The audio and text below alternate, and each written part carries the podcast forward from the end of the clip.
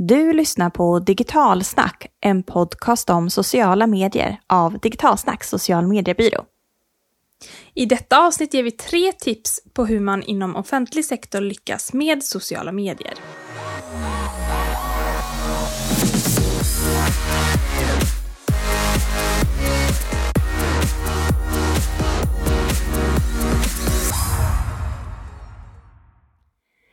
Hej och välkommen till Digitalsnackpodden. Podden som lyfter olika vinklar inom sociala medier. Ja, och idag, just idag, så ska vi bjussa på ett efterfrågat avsnitt.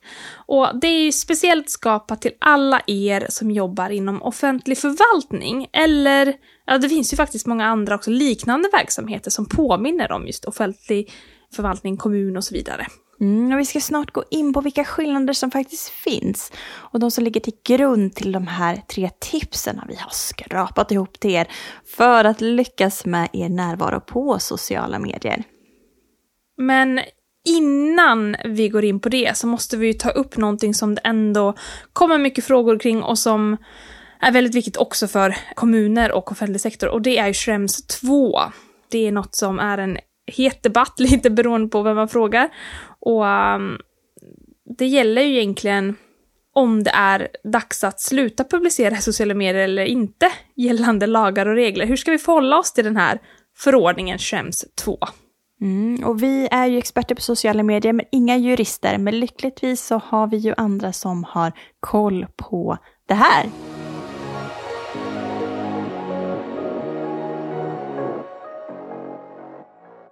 Varmt välkommen till Digitalsnackpodden Katarina Ladenfors. Tack så mycket. Du är ju advokat och partner på advokatbyrån Marla. Vi har ju haft med er i podden tidigare och även på internetdagarna. Men snälla, berätta lite kort vad Marla gör för någonting. Ja, vi på Marlo är ju en eh, affärsjuridisk advokatbyrå, men med en speciell inriktning på juridik som rör kommunikation på olika sätt. Så vi har arbetat i över 50 år med juridik inom marknadsrätt och immaterialrätt då, som är ja, vårt specialistområde. Mm. Och vi får ju ganska många frågor, framförallt när det kommer från offentlig sektor, kring att man verkligen vill göra rätt när det kommer till kommunikation och framförallt då sociala medier. Det är svårt i den här djungeln ibland att vilja göra rätt men att faktiskt göra rätt. Så jag, jag tänkte, jag bjuder in en superexpert här som kan svara på våra frågor och då tänkte jag vi skulle nischa in oss i den här Schrems 2 som eh, har dykt upp och det ställs ganska mycket frågor om och som är lite rörigt. Det är lite så här GDPR nummer två, hur man ska förhålla sig till den här. Men eh, vi kan väl berätta lite i stora drag, vad är Schrems 2? Ja, Schrems är ju en person, Max Schrems, som är eh, jurist, österrikisk jurist och driver mål genom sin organisation, None of your business. Och den organisationen och Max Schrems då är, har fokus på integritetsfrågor och personuppgiftsfrågor. Han brinner för frågor om mänskliga rättigheter och eh, Europakonventionen och skydd för helt enkelt skydd för personuppgifter och privatlivet som ju är en del av EUs grundpelare också. Så Schrems 2 står ju då egentligen för målet som Max Schrems. Det andra målet som han har drivit i EU-domstolen, därför heter det nummer två. För 2006 så drev han också ett mål som heter då Schrems 1, också i EU-domstolen. Och det här målet nu, sista målet som är aktuellt idag då, är ju mot Facebook då och handlar om just hur vi får överföra personuppgifter till USA. Mm. Och då blir ju nästa fråga, varför ska vi bry oss om den här då som företagare, kommuner eller organisationer i Sverige? Ja, huvudregeln är att personuppgifter får flöda fritt, som man brukar säga, inom EU och EES för att vi har en, en gemensam lagstiftning i dataskyddsförordningen, GDPR är ju General Data Protection Regulation. Huvudregeln är ju då att alla medlemsstater ska tillämpa samma regler så att det ska vara lika säkert att lämna ifrån sig personuppgifter i Sverige som i Frankrike till exempel, i ett annat EU-land. Och det ska också vara samma skyddsnivå när vi för personuppgifter inom unionen och EES då. Och eh, Schrems eh, 2-domen bygger på att eh, huvudregeln är ju då att eh, man inte får föra ut personuppgifter utanför EU, EES. Det är ju huvudregeln inom, inom GDPR. Och eh, ett undantag till det är om man har ett avtal, om EU-kommissionen har ett avtal med ett tredje land. Och tredje land kan ju vara Kina, Indien eller alla länder utanför EU, EES och även USA. Och eh, man behöver bry sig om Schrems 2-domen för att den innebär att det avtal som EU-kommissionen har haft med USA har upphävts och det upphävdes 16 juli nu i somras då, 2020. Vilket nu innebär att vi inte längre kan stödja oss på det avtalet som EU har haft då med USA. Så att nu är det alltså som huvudregel förbjudet att föra personuppgifter till USA. Mm. Och de flesta sociala medier har ju då sin bas eller sina servrar ja. där man då lagrar datan utomlands. Facebook har ju i Irland, men de har ju såklart även i Silicon Valley och då hamnar vi i USA. Hur ser det ut framöver? Är det färdigt med sociala medier nu? Ska vi liksom stänga ner och lägga locket på och ligga vilande? Eller hur ska vi tänka? Alltså, an, ja, anledningen till att, eh, att avtalet upphävdes var ju att Max Schrems kunde visa att Facebook var tvungen att ge personuppgifter till amerikanska myndigheter som sen då i nästa steg kunde köras i olika övervakningssystem och behandlas på ett sätt som, som strider mot då GDPR. Och eh, det här är ju politiskt, det är en politisk bas som innebär att i USA till exempel har vi helt andra krav på och möjligheter att eh, eftersöka terrorism till exempel. Och den politiska inställningen där har ju varit att den typen av möjligheter går då före den personliga integriteten. EU och eh, USA håller ju på att förhandla om ett nytt avtal. Det, upphäv, det första avtalet upphävdes av Schrems då 2006, Safe Harbor och nu här 2020 nästa avtal, Privacy Shield. Och eh, nu tittar man ju på en ny lösning, men jag har så svårt att se att man kommer komma fram till det just på grund av att man står så långt ifrån varandra politiskt. Jag har väldigt svårt att tro att vi inom EU kommer att lätta upp eh, dataskyddsförordningen och GDPR-lagstiftningen. Men färdigt med sociala medier, man kan ju använda sociala medier, kanske inte optimalt, men det går ju att använda utan att föra personuppgifter. Och hur, hur ska man tänka då? Vad är det man kan göra? Så vi vet att den finns nu, vi förstår varför. Mm. Men 79 procent av svenska internetanvändare använder ju sociala medier dagligen. Det är en viktig kanal för företag, för organisationer, för kommuner att kommunicera och komma ut med budskap till ja. Ja, men, eh, ja, sina medborgare. Om man vill fortsätta använda sociala medier, vad ska man tänka på? Ja, men Först kan man ju börja och fundera kring om GDPR då är tillämpligt. Om man till exempel har journalistiska ändamål så kan man ju hitta undantag där. Till exempel massmedia och så har ju möjlighet att fortsätta precis som tidigare. Även om man är en, en kommun kan man ju ha kanske utgivningsbevis för en viss eh, kommunnyhetskanal eller liknande där det kan finnas sådana möjligheter. Man kan också, tycker jag, fundera på om man kan använda sociala medier utan att eh, behandla personuppgifter. Man kan ju till exempel posta bilder som inte tydligt visar en person. Man kan eh, kommunicera med text och, och eh, bilder som inte identifierar andra personer. Den möjligheten finns ju fortsatt. Man kan som sagt använda sociala medier också utan att målgruppsanpassas. Men det förtar kanske lite av, det är ju det som är det fina med sociala medier, att man verkligen kan nå sin målgrupp. Men eh, man kan också titta på om man kan stödja överföringen till USA på andra grunder. För ett undantag var ju det här avtalet som EU hade med USA Men det finns också andra undantag som GDPR lämnar öppet för. Till exempel att man kan ha ett särskilt samtycke. Och då ska det vara ett samtycke som är informerat utifrån de riskerna som det innebär att personuppgifterna överförs till USA. Så att det räcker inte med de här gamla vanliga samtyckesblanketterna som man har haft tidigare, utan man måste uppdatera sina samtycken. Och där måste det framgå att man också samtycker till att överföras, att ens personuppgifter överförs till ett tredje land där man inte har samma skyddsnivå. Det är liksom en grundförutsättning. Jag jobbar också mycket med eh, reklamfilmer och informationsfilmer och skådespelaravtal. Där kan man också avtala om en kampanj till exempel som ska vara i sociala medier och avtala in de här undantagen.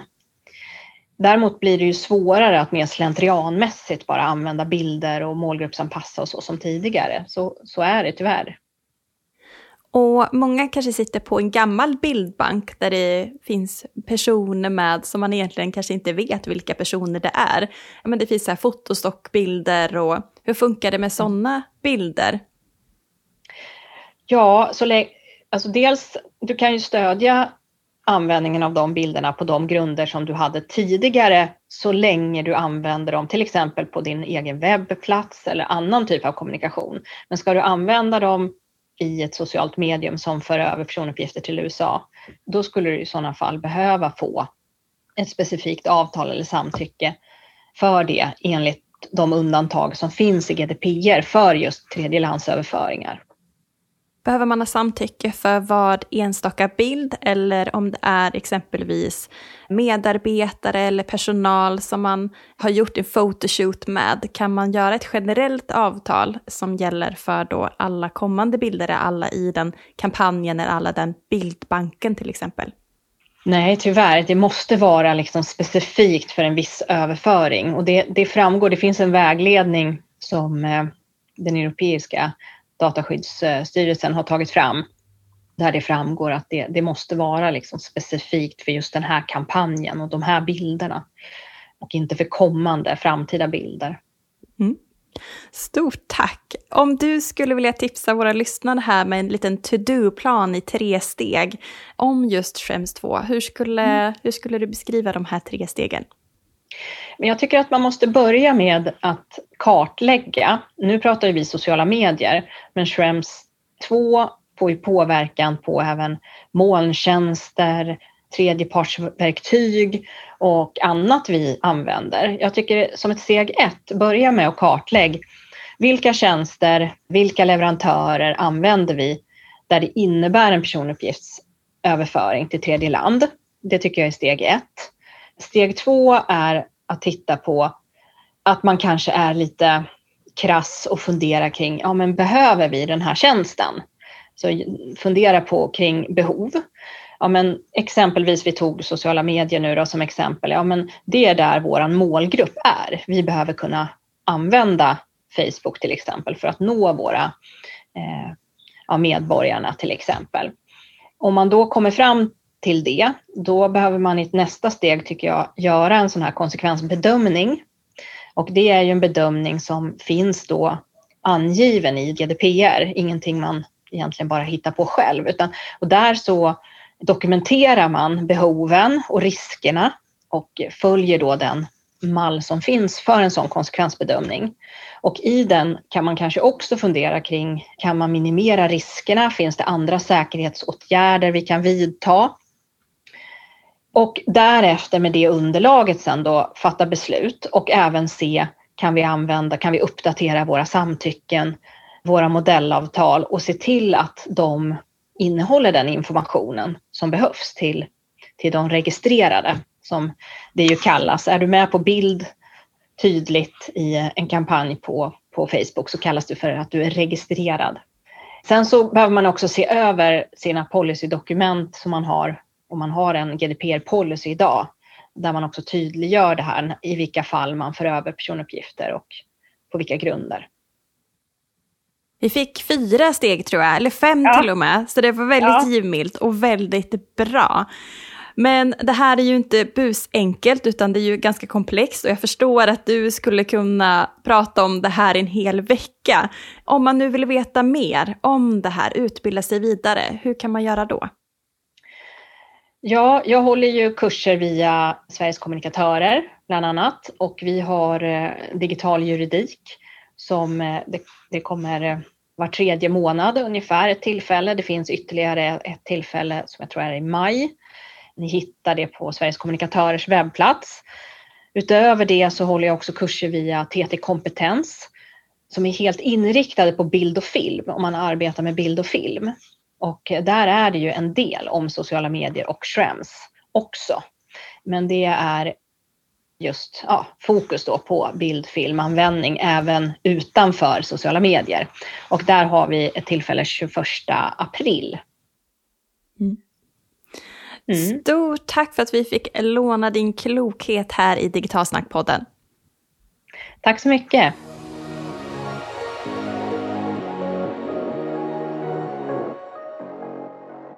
Vad skönt att eh, få en, ett tydligt svar och att det blir lite förtydligat över vad som gäller kring den här förordningen som man ändå läst en hel del om. Mm, och mycket när man läser de här lagar och regler som kommer nu så blir det lite skrämsel, liksom propaganda innan det har landat lite i något praktiskt så att man förstår om hur man ska faktiskt använda det. Så att det var en bra sammanfattning där. Och det är ju en del som skiljer företag på sociala medier och offentlig förvaltning eller sektor. Och det är ju det här med säkerhet men också dokumentation till exempel. Och en annan väldigt tydlig sak som, som skiljer är ju såklart att man inte säljer någonting. Man kanske säljer mer, eh, amen, känslan av att bo i en kommun eller någonting, men man har sällan produkter eller tjänster man rent ut sagt säljer i sina kanaler, utan värdet ligger någon annanstans. Det är mm. ju den allra största skillnaden, tycker jag. Och en ganska stor sak, och det är ju att man måste vara tillgänglig och nå alla med sin kommunikation i sociala medier. Här kan man inte välja en målgrupp som man tycker är lättast att prata till, utan uppdraget ligger i att man man ska inkludera alla i sin kommunikation. Och vi har ju tre tips idag som vi ska ge. Och det första, ja det handlar ju om det här. Kan man nå alla via sociala medier? Jag tycker vi kan börja där i så fall. Är det, är det möjligt att nå alla? Rent teoretiskt sett så kan man ju nästan faktiskt det. För kollar vi på svenska internetanvändare som använder sociala medier så är det hela 89% av internetanvändarna som använder sociala medier någon gång. Tittar man på hur många det är som använder varje dag så är det ändå hela 79, det är bara 10% glapp där. Och det är ju en helt otrolig siffra, ändå alltså en stor andel av internetanvändarna som finns där dagligen i sociala medier. Och det är ju faktiskt så att det är det största mediet med flest dagliga användare, för det som kommer näst är TV. Och där har man bara 57% dagliga användare av internetanvändare. Och det är ju många procentenheter under faktiskt. Det är helt galet om vi tittar på utvecklingen de senaste åren när det kommer till det dagliga användandet av sociala medier i generellt sett alla målgrupper. Och då får vi egentligen svaret, man kan nå nästan alla via sociala medier idag. Men kan man verkligen det? Och det är ju det här det blir lite klurigt. För börjar man zooma in på de här staplarna, att använda det kring sociala medier i Sverige, då ser vi ju såklart att det är Facebook som är kungen eller drottningen av sociala medieanvändandet. Facebook är mest använt av alla generationer om man tittar till statistiken. Men om vi zoomar in lite till, vad är det man gör då på Facebook? Och då ser man att ja, mer än 80% av de som använder Facebook använder faktiskt egentligen inte Facebook, för de använder Messenger, alltså den här meddelandeappen som egentligen är helt separat från Facebook. Och sen använder man också grupper, man eh, är lite i evenemang och det som ökade mest under 2020 var Marketplace till exempel. Så vi ser att Facebook har blivit en infrastruktur för olika delar. Så att när vi svarar och säger ja, jag är på Facebook, det kan då betyda att man är på andra olika delar av Facebook. Jenny, när du säger att du är på Facebook, vad, vad använder du då? Eller vad gör du då? Just nu är det mest marketplace och grupper. Och flödet går jag inte jätteofta in i och om jag gör det så är det ju bara typ meddelanden från grupper och marketplace eftersom Facebooks algoritm har fattat också att det är där jag hänger. Messenger är ju också givetvis med, men den räknar ju knappt jag till Facebook för att det är en sån här daglig del mm. som bara finns med, en chattfunktion. Du då? Vad, om du använder Facebook? Ja men exakt likadant. Och vi är ju i samma ålderskategori, eller vi ju tillhör millennials. Och man brukar göra någon typ av gräns där. Är man under 36 så är man inte aktiv i flödet på Facebook längre. Ytterst få, om vi frågar. Och är man över 36 så är man ja, lite mer engagerad i flödet, men ändå inte jättemycket. Och det, det här sjunker liksom år efter år. Mm. Så att när vi tittar på när man använder Facebook då som exempelvis en kommun, då publicerar man ju inlägg från sin kommunsida på Facebook som hamnar då i flödet, som vi just nu säger ingen tittar i. Och då behöver man hitta lite andra vägar. Och det är en del. En annan del när vi tittar på Instagram, som är den näst största kanalen i Sverige, den har blivit mainstream under 2020. Och det betyder att exempelvis pensionärer var den ålderskategorin som växte allra mest under förra året. Och inte så konstigt när vi hade pandemin till exempel, som mm. gjorde att man ville ha mer kontakt och liksom se sina barnbarn. Och sina barn och barnbarn finns ju nu på då Instagram och inte Facebook. Så det blev ju en förflyttning där att de var tvungna då att använda exempelvis Instagram men också typ Snapchat. Men, men även vara... där har man ju olika delar på Instagramkontot som man tittar på. Exakt! Så vi använder ju också Instagram på olika sätt. Hur ser ditt beteende ut på Instagram? Du öppnar appen och vad är det du tittar på först? Jag varvar eh, nog ganska mycket, men det tenderar kanske stories ändå. Att jag kollar på de senaste stories som har publicerat. Häromdagen lyckades jag gå igenom alla. Det har inte hänt på länge, men då, det var en väldigt tråkig dag på kvällen. En lång dag. gå igenom allihopa, ja. Men efter det så kan jag titta, ja, men, några swipes neråt liksom i, i flödet. Men that's, det är nog hör till mitt standardbeteende, ska jag säga. Mm. Och jag känner igen mig likadant, vi är som copy and paste du och Kanske det ska vara våra smeknamn, copy and paste.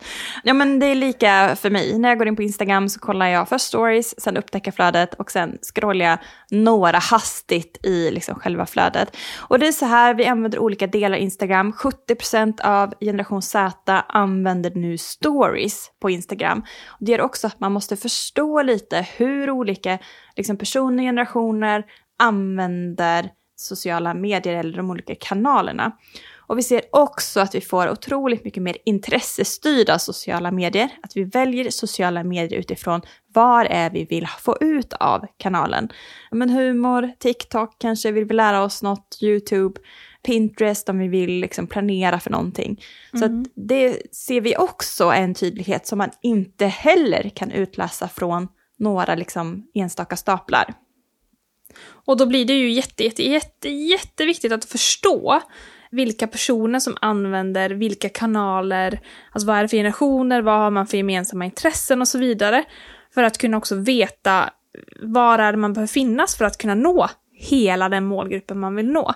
Och det här går ju faktiskt att jämföra med traditionell marknadsföring som det var förr, innan alltså till viss del idag också, men, men innan sociala medier fanns, då behövde man välja vilken tv-kanal man ska synas på, vilken tidning är det man ska ha annonsen på, kanske vilken sida i så fall i tidningen som är den bästa platsen och så vidare för att kunna få en jämn synlighet över de målgrupper man vill synas. Samma sak är det nu, men tidningar och radiokanaler kanske har bytts då till, till olika sociala mediekanaler. För det finns som sagt de här skillnaderna som, eh, som Cecilia nämnde, men så finns det också andra skillnader. Som kön. Det drar man liksom, kollar man på normen mellan kvinnor och män så är det en jättestor skillnad på vilken typ av nätverk man tycker om att hänga på och vara aktiv i. Vi kvinnor, vi brukar föredra visuella nätverk och exempel på sådana kan vara just Instagram, det går ju mycket ut på bilderna oavsett om det är stories eller flödet. Men också Pinterest, det är ju helt bildbaserat skulle man säga. Medan män då gillar mer textbaserade kanaler. Och då, det är här alla de här forumen kommer fram som Reddit eller mycket också inom spel. Till exempel Twitch, där man livestreamar när man spelar och hänger kring sånt. Det är ju mycket, mycket mer vanligt hos män. Mm. Sen finns det ju intressant, för man bröt ut egentligen 12 till 15-åringar i kort, kort, kort, eh, koncis liten stapel på svenskarna och internet 2020. Och där kan man se att endast 4% använder Facebook dagligen, men 72 mm. använder Snapchat. Och helt plötsligt när du när du pratar om det här så blir det också så himla tydligt att man verkligen måste förstå hur, den man, om man säger nu vi ska, vi ska prata till alla, och då behöver man liksom definiera vilka alla är, så att man också mm. vet vilka kanaler man har att röra sig vid. När man tar den rollen att man ska kommunicera till alla, då, då krävs det ganska mycket. Det går helt enkelt inte att lita bara på siffrorna, mm. vart generellt sett alla finns, utan man måste kolla på beteendena också. Exakt. Och sen blir det ju än mer komplext, för då behöver vi också förstå hur man utformar innehållet till de här kanalerna mm. och olika målgrupperna eller intressestyrda målgrupperna. Och ett exempel är ju exempelvis Folkhälsomyndighetens presskonferens. Om vi tittar på den, ja men den kanske riktar sig till en målgrupp och sen ska vi omvandla det till TikTok, till generation Z, ja men då kanske då kan man gå in på Lilla Aktuell till exempel som gör det här jättebra. Kort, koncisa, små videoklipp som är träffsäker. De rimmar lite ibland så att man får liksom det mest visuella, liksom det mest eh, vitala i kommunikationen fast den är komprimerad och anpassad till rätt format, rätt målgrupp med rätt liksom, budskap. Mm, och vi vet ju att alla kommuner har faktiskt egna Facebook-sidor, så för er som lyssnar idag och endast fokuserar exempelvis på Facebook så kan vi berätta att ni exkluderar nästan en tredjedel av svenska internetanvändare. Alltså en tredjedel, det är ju en stor andel av hela den här kakan man skulle kunna nå. Eftersom ni fokuserar på enskilda kanaler så kommer ni inte då kunna nå stora delar av den målgrupp ni kanske har som uppdrag att nå. Vilket i slutändan innebär att er strategi leder till att ni är exkluderande i er kommunikation istället för inkluderande. Så det kan vara bra att ha en tankeställare kring det här. Mm, verkligen. Så det var tips nummer ett, att förstå statistiken och vad den byggs på. Det andra är någonting som vi gillar att prata om, det digitala ekosystemet. Och det som kommer att göra väldigt stor skillnad är hur man väl jobbar med det digitala ekosystemet och även här hur man förstår hur liksom olika delar i det digitala ekosystemet som man bygger upp, hur man drar nytta av sin närvaro där. Vår upplevelse är att många inom eh, offentlig förvaltning ofta har som mål, alltså någon typ av slutmål eller uttalat mål, det kan vara uppifrån eller att kommunikatörerna har det själva, är att driva trafik till sin webbplats. Och det finns fördelar med att ha den här typen av mål och strategi. Det ena är ju att webben är egentligen den enda kanalen du äger helt själv. Eller ja, det beror på hur man tänker kring den här frågan då. Men det är du som styr ändå den och du äger ju domänen och, och så kanske du har lånat vissa verktyg och plattformar för att kunna hosta det. Men det är ju den du ändå sätter reglerna på och sen finns det ju svensk lagstiftning som också berättar vad du kan och inte får göra på de sidorna. Men i alla fall, till skillnad från sociala medier så är det du som bestämmer över din hemsida. Ett enormt plus skulle jag säga. Sen har du ju mer data. Sociala medier, då är det Facebook som sitter på all data. När det är din webb så är det du som sitter på den data beroende på vilka verktyg du använder där igen då. Men du har tillgång till lite mer data över hur personer använder. Om du tittar och använder dig av den här typen av data så finns det i alla fall. Sen har vi ju det här med att kunna både mäta och ha som mål att ha konverteringar. I början sa vi att en stor skillnad mellan offentlig sektor och vanliga företag är ju att man kanske inte säljer någon typ av tjänst eller liknande. Så, men konverteringar behöver ju faktiskt inte vara konvertering till sälj, utan det kan också vara att man har skapat kontakt med er, kanske skickat in ett kontaktformulär eller klickt på en telefonknapp eller vad det kan vara. Eller att ni samlar in prenumeranter för ett nyhetsbrev. Och sånt är ju svårare att mäta i andra kanaler, utan det, det kan ni göra Eh, och jobba mot med en egen plattform, det vill säga er webb. Och sist men inte minst, det är ju egentligen ingen begränsning på hur lång eller hur mycket information ni kan dela med er av er hemsida, eller på er hemsida, men det kan vara smart att dela upp det och göra på, på ett bra sätt. Men det här är ju ändå fyra, fördelar. Du äger plattformen, du får tillgång till mer data, du kan jobba mer mot konvertering och sen så kan du ju dela massvis med information till de som är där inne. Mm. Och då ska jag vara lite pessimistisk då och berätta vad som talar emot att ha det här som strategi, att man driver den mesta trafiken hela tiden mot sin webbplats. Och det absolut eh, största varför är ju att man bestraffas egentligen på grund av algoritmerna på sociala medier. Sociala medier är ju, de bygger ju på att det finns användare där som tar del av innehållet. Och när vi försöker att då ta användaren och skicka den någon annanstans från socialt media, ja men då straffas vi på grund av att såklart sociala medier vill behålla sina användare. Och det gör också att så fort ni skickar vidare någon från era sociala kanaler så spenderar de också allt mindre tid med er på sociala medier. Och det gör också att, men dels så hänger inte era följare med er särskilt mycket på sociala medier och ni straffas för att ni försöker skicka ut användaren från sociala kanalerna. Och någonting annat med att man länkar väldigt mycket från sociala medier, att man kräver väldigt mycket av alla användare eller sina följare. Det blir inte den här liksom sköna låga tröskelnivån där vi kommunicerar det här på sociala medier, utan man använder hela tiden sociala medier för att liksom konvertera vidare någonstans. Och det gör också att man spenderar ganska lite tid på att skapa bra och värdefullt innehåll för den som får upp det i sociala medieflödet.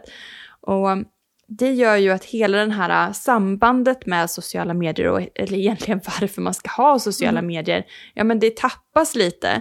Det blir som en annons, liksom en eh, anslagstavla där man bara promotar upp alla sina inlägg som man gör på webbplatsen. Det blir helt enkelt för inifrån och ut-tänk. Och sen har vi det här med att sökbeteendet har ju ändrats. Från att vi i första hand har gått via kanske sökmotorer så söker nu framförallt generation Z och millennials via sociala medier i första hand. Och när vi inte skapar tillräckligt med, ja, men värdefullt och bra sökbart innehåll som är intressant på sociala medier så blir man heller inte hittad av de här målgrupperna. Mm, och då blir ju tricket att eh, se till att få den här webben som har sina fördelar ändå, att samverka på ett bra sätt med sociala medier så man inte råkar ut för mycket av de här negativa delarna med att bara använda sig av webben och länka vidare till den.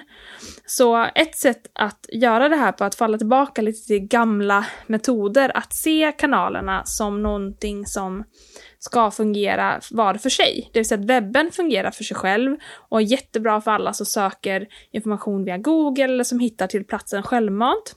Sociala medier som Facebook eller Instagram kanske också ska då vara självgående så långt det går. Mycket av den information man går ut med på en webb går ju faktiskt att då snuttifiera och gå ut med i sociala medier på ett annat sätt.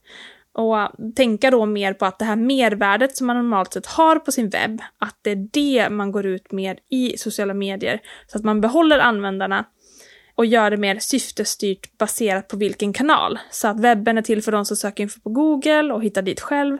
Och sociala medier, ja men beroende på vilken kanal det är då, så kollar man till vad brukar syftet vara när man är på en sådan kanal. Och vi har lite exempel på det här, eller hur? Ja, och jag tänkte också eh, prata om det här, du pratade om eh, ja, tv förut, eller, eller liksom oh. trad mer traditionella mediekanaler. Och det kan man också titta på det här att man kanske tänker sociala medier som att det är ett annonsflöde. Att vi i liksom, tidningen så har vi annonsen som ska då driva till att man ska gå in på webben. Eller att det är en reklamfilm som kommer, eller reklamsnutt som går på tv som då ska länka vidare till liksom, webbplatsen. Men istället så ska vi tänka att sociala medier, det vi skapar där är själva innehållsprogrammet på tv. Ja. Eller artikeln i tidningen. För det är ju sällan att vi har ett program på tv som sen hänvisar att du får läsa vidare i tidningen som kommer på måndag. Och det låter ju helt sjukt. Men det är så här vi jobbar i sociala medier. Att vi så skickas runt på andra plattformar fast vi har valt att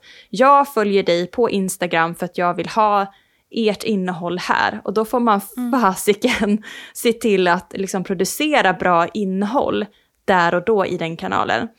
Och någonting som vi jobbar väldigt mycket med är ju det här att liksom hänga med personerna på den plattformen vi är och skapa det värde där vi står nästan. Och exempelvis i vårt flöde på Instagram, ni får jättegärna följa oss såklart där. Då har vi så kallade karusellinlägg och det skapar vi mycket värde inom plattformen för att man ska spendera tid med oss, man ska spara inläggen, man ska ge en tydlig indikation att det här inlägget är så bra att jag lägger ner tid att liksom swipa, läsa och spara det. Exempel på ett sånt inlägg som är väldigt lyckat hos är, är ju veckans inläggsidéer som vi kommer med. Och då har vi ju varje sån här karusellpost, alltså de kommande bilderna, så berättar vi text på bild då exempel på innehållsidéer man kan ha för sin, eh, för sin kommunikation. Vilket gör att man vill ju ta mer ta till sig det här, läsa det och spara det sen för att ha det tills vidare. Så det är ju ett sätt för karusellinlägg specifikt. Mm. Och till stories, alltså händelser på Instagram, där publicerar vi mer så korta tidskänsliga nyheter som vi vet kommer att inom kort liksom försvinna och inte vara liksom aktuella eller att vi kanske inte har tillräckligt med information. Vi har fått nys om en nyhet som vi vill liksom pusha ut i våra flöden. Då är stories ett jättebra sätt. Så har man någonting som är datumkänsligt så kan stories vara ett jättebra sätt att lägga upp i. Och sen har vi de här blogginläggen som vi har på vår webbplats, men de är djupdykande inlägg där man får väldigt mycket. Och det kan vara ja, med guider som man kan ladda hem, alltså någonting som ger mycket mer värde där vi inte kan använda vårt Instagramflöde till. Och sen har vi våran poddavsnitt som ni lyssnar på just nu och den har ju mer specifika teman. Så att olika typer av innehåll skapas för olika kanaler och också ibland inom kanalen för att mm. de är väldigt olika syftesdrivande. Så blogg och podd är mer långsiktiga med innehåll som håller över tid medan carousel eller saker i sociala medier, de är mer liksom tillfälliga och mer kortsiktigt innehåll som är ja, sökbar, engagerande och för att spendera så mycket tid som möjligt med oss där och då. Och ibland så kan vi använda då de här blogg och poddavsnitten till exempel och se till att ge en liten försmak av vad man kan få i de här i sociala medierna då. Att vi tar någonting, någon huvudpoäng eller liknande från det som finns i det här längre inlägget och så delar vi det i sociala medier för att då och det här gör vi inte ofta, men ibland då konvertera vidare personerna till webbplatsen. Och fördelen när man gör på det här sättet är ju att vi delar inte allt innehåll på webben i sociala medier, utan vi väljer ju vissa saker och vi ger en liten försmak. Då ser vi också till att det är rätt typ av personer som kommer in och läser. Det här innehållet är ju inte intressant för alla, utan genom att ge den här lilla försmaken så kommer eh, alltså det vara fler rätt personer som klickar in sig, vilket också är bra för Google, för då troligtvis kommer de läsa hela inlägget och då tycker inte Google heller att den här trafiken är dålig och så kommer de boosta innehållet och så blir det mer sökmotoroptimerat kan man säga. Så att eh, göra den typen av delningar är suveränt. Mm. Och då har vi kommit till vårt tredje tips för er att lyckas inom sociala medier. Den handlar om att vara personlig och professionell på samma sak. Det kan vara en så här fin, hårfin balans. Och någonting som har växt de senaste åren är ju det här med influencers eller influerare. Och det här är ju personer som inspirerar andra till exempelvis vad man ska köpa, till information, till fakta, till vart man ska resa till exempel. Och under 2020 så är typ 35 procent av svenska internetanvändare har gjort eller tagit ett beslut på grund av en influencer i sociala medier. Och inte det helt sjukt, 35% inspireras av det. Och här är också skillnader på vad man identifierar sig för typ av kön. Är man kvinna, då tenderar man mer att inspireras av influencers i sociala medier. Och såklart, tillhör man då generation Z och millennials så är man definitivt ännu mer frekvent till att inspireras och ta beslut via sociala medier och influencers. Jag kan tänka mig att männen tar eh, viss, eh, blir influerad mer av vad som sägs i forum och grupper av specifika nördiga ämnen. Så vi letar ju efter det här på olika sätt. Sen finns det stor skillnad på det här från kanal till kanal också, vart den här gränsen blir väldigt, väldigt tydlig. Och vi har två stycken sociala medier där det är extra, ja men det här blir extra tydligt och det är Twitter och LinkedIn. För här har man eh, då ofta både företagskonton men sen är det ju anställda där som ambassadörer. Också på de här kontona och då är man ju där ofta i sin arbetsroll, även som inte som privatperson, men i sin yrkesroll. Det behöver inte vara för arbetsgivaren, men den kompetenssätt man har, det är det man är där för. Så är man miljöexpert, då är det det du ofta pratar om på LinkedIn och på Twitter från ditt personliga konto. Så där är man mer i rollen fast man fortfarande är personlig, men man är inte privat. Men eh, det här är ju också viktigt att ta med i andra kanaler där det inte är lika vanligt, eller inte lika tydligt den här stora skillnaden som Instagram och Facebook. Där blir det inte, alltså där finns det inga, inte ambassadörer, det är få liksom Facebook privatpersoner som går ut och pratar om sitt jobb i sina kanaler, utan då är det mer familj och släkt och så vidare. Men där kan istället själva företagssidan eller organisationssidan vara, ha mer inspel kring personliga saker, för det personliga slår fortfarande stort. Precis som personligt är mer populärt på LinkedIn och Twitter än det som företag skriver, så stämmer ju det också att personliga saker blir ofta en hit när man publicerar sånt på Instagram och Facebook. Så det kan man ta inspiration av. Och exempel som vi tar med kring det här är ju från våra vänner på Säffle kommun. De slår ju alla Sveriges kommuner på fingrarna när det kommer till engagemang. Och jag har då spanat på tre typer av personliga inlägg som jag gillar och som de eh, kontinuerligt lägger upp i sitt flöde. Och den ena heter Kommundirektören informerar, det låter jättemossigt. Och de, de skriver ju inte det, Kommundirektören informerar, men det är så det internt heter, den här typen av inlägg. Och det är alltså kommundirektören på Säffle kommun som har ett litet inspel i videoformat där han berättar vad som händer. Och det kan vara allt från pandemin och corona och de lokala restriktionerna som finns till andra lite roligare kanske saker som händer i kommunen. Ett perfekt sätt att få ett ansikte på de som styr och ställer och hanterar kanske eh, budgeten i kommunen. Det gör att man får en lite närmare liksom, relation. Ett annat inlägg som jag gillar är hashtag Säffle-kuriosa, där man tillsammans mm. med Säffle kommun kan då lägga upp bilder från förr och jämföra kanske med hur liksom, byggnader eller parker såg ut förr i tiden. Och så kan man jämföra. Ett härligt sätt att engagera kommunens invånare med en hashtag. Och sen så är de duktiga i övrigt att lägga in inlägg. Ett av mina favoritinlägg var exempelvis när den första vaccinationssprutan då gavs till Tore. Och då har man då den här bilden på Tore och då sjuksköterskan Agneta. Då har man liksom, eh, ja men man berättar mycket mer. Man ser Tore med ansikte, sjuksköterskan och den här liksom sprutan som tas. Det blir väldigt personligt att kunna involvera både personer i bild men också vad de heter såklart. Och de här tre inläggen som jag har lyft nu, ingen av dem länkar vidare någonstans utan det är inlägg som man har skapat för att då ja, men bygga den här tiden och engagemanget på plattformen då som var Facebook i det här fallet. Och inte då, som kanske många tänker, att man ska då lägga upp en blogg där kommundirektören informerar exempelvis. Så man har typ bara en bild, en pressbild på kommundirektören och så har man en länk. Jag ber om ursäkt om jag trampar på några tår här, om det är många som skapar just det här inlägget. Och sen länkar jag vidare till webben där man får läsa världens längsta text. Så har man istället komprimerat det här i ett schysst videoformat där man kan ta del direkt i Facebookflödet. Klart. Jag tänker på det här exemplet du nämnde om eh, vaccinationen och jag tror många kommuner, när de, eller kommunikatörer som jobbar på kommun, kommunen, när de hör det här så tänker de på ja, men det här med GDPR. För vi har också hört att det är många som har slutat att göra sånt för att vara på den säkra sidan. Att inte dela eh, egentligen bild på personer eller namn överhuvudtaget. Men för att lyckas i sociala medier som offentlig förvaltning så behöver man hitta ett sätt att kunna vara personlig på och ja, men, jobba på det och andra kommuner lyckas och ta inspiration av Säffle och ta en funderare kring hur man kanske kan se till att vara mer personlig trots sådana lagförändringar som har kommit under de senaste åren. Vi har ju till exempel som jag följer och det är ICA Brottbyhallen. Har aldrig varit där.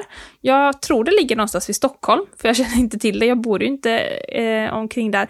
Däremot så har jag upptäckt dem på TikTok. Där har de en följarbas på runt 90 000 följare. Och de gör grymt roligt och personligt content. För det är nämligen, nämligen två stycken profiler då som jobbar på ICA som driver det här kontot. Och de är rätt kända på TikTok nu och kanske även i vissa andra sociala medier när man refererar till TikTok. Och det är ju personligt om något och de har ju lyckats att bli så stora tack vare det.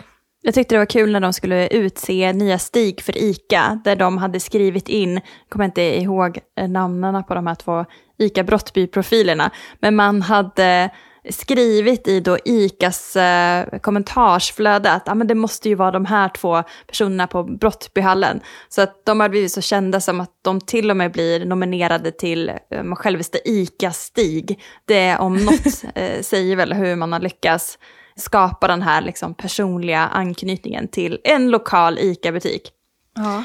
Och um, för att göra det ännu mer, liksom, om man inte riktigt uh, om man har fastnat för det här personliga, så just det här att våga vara som person eller yrkesprofil att sticka ut i olika kanaler, som exempelvis LinkedIn. Om man tittar vi på våra digitalsnackinlägg på LinkedIn så når de kanske 100 till 500 visningar. Det är ju inte direkt någon, någon jättesuccé sådär. Tittar jag på mina egna privata eller personliga inlägg som jag gör på min personprofil på LinkedIn så har den senaste gett över 8500 visningar. Och det är ju så otroligt stor skillnad. Och vad som händer är ju att jag både bygger mitt egna personliga varumärke men också såklart digitalt snack.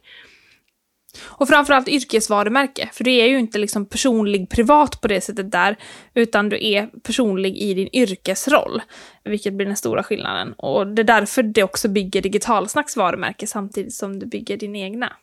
Mm. Och ett annat bra exempel som jag har på LinkedIn är Johan Arvidsson som egentligen jobbar med att eh, promota Örebros varumärke. Men Johan är nästan mer känd än Örebro på LinkedIn för att han är så otroligt duktig med att visa olika typer av inlägg i LinkedIn-flödet väldigt kontinuerligt. Och det gör att man inte får bara se slutresultatet, vilket de flesta lägger upp. Alltså nu har vi gjort en ny kampanjfilm eller nu har vi gjort det här. Mm. Utan man får förstå versionen bakom och den är nästan mer intressant. Alltså resan, strategin bakom än att få se det slutgiltiga resultatet. Och det är det som jag tycker Johan gör så himla bra, att man får vara med på liksom visionen, målet med Örebro som varumärke. Och det tycker jag är så sjukt intressant. Och det finns ju liksom olika nischer, du var ju inne på miljö till exempelvis. Ja. Att få veta, ja men arbetet bakom hur någon annan gör det och inte bara så här nu är vi certifierade utan hur var resan dit? Så uppmana och uppmuntra medarbetare att eh, prata mer om deras egen roll på ett sätt som eh, fungerar, som lyfter både dem, deras personliga varumärke, men också er organisation på LinkedIn. Och ibland kanske det här inte alla som känner sig bekväma till att göra det. Börja med att välja ut några nyckelpersoner som är mer lämpliga eller passar just för den här typen av, av uppdrag. Och det kommer lyfta hela er organisation och ge er mer synlighet än bara använda företagssidor på den här typen av kanaler. Så mer personlighet.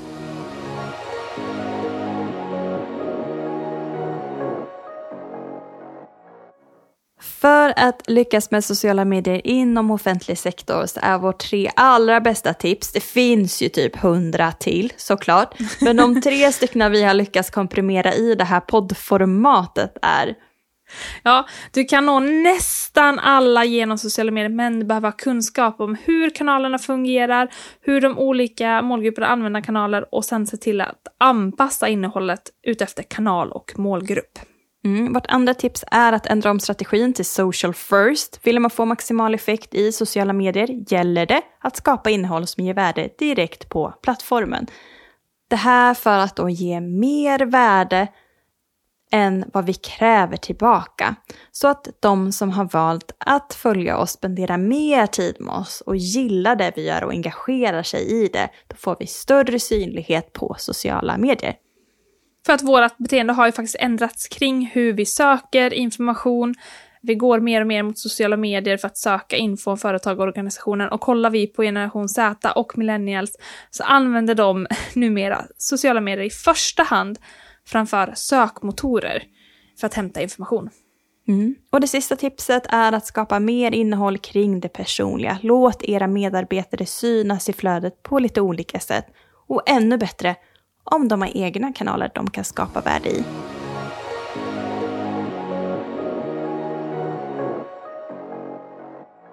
Stort tack för att ni har lyssnat på det här avsnittet av Digitalsnackpodden. Har ni tips på vilka ni vill höra, gäster, varumärken, företag, kommuner kanske, som ni vet gör ett grymt jobb i sociala medier? Tipsa oss, för då vill vi ha med dem i den här podden. Tack och hej!